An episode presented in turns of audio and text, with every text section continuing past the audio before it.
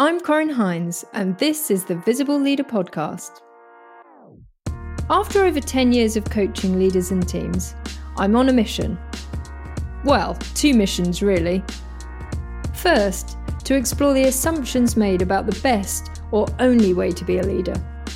I'll be looking to see if it's possible to get results and happier and more productive people with alternative approaches.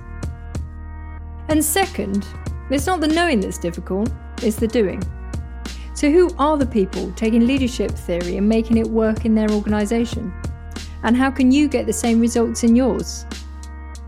Join me as I talk to thought leaders and change makers about practical ways to apply new learning and rethink the status quo. The Visible Leader is available wherever you get your podcasts.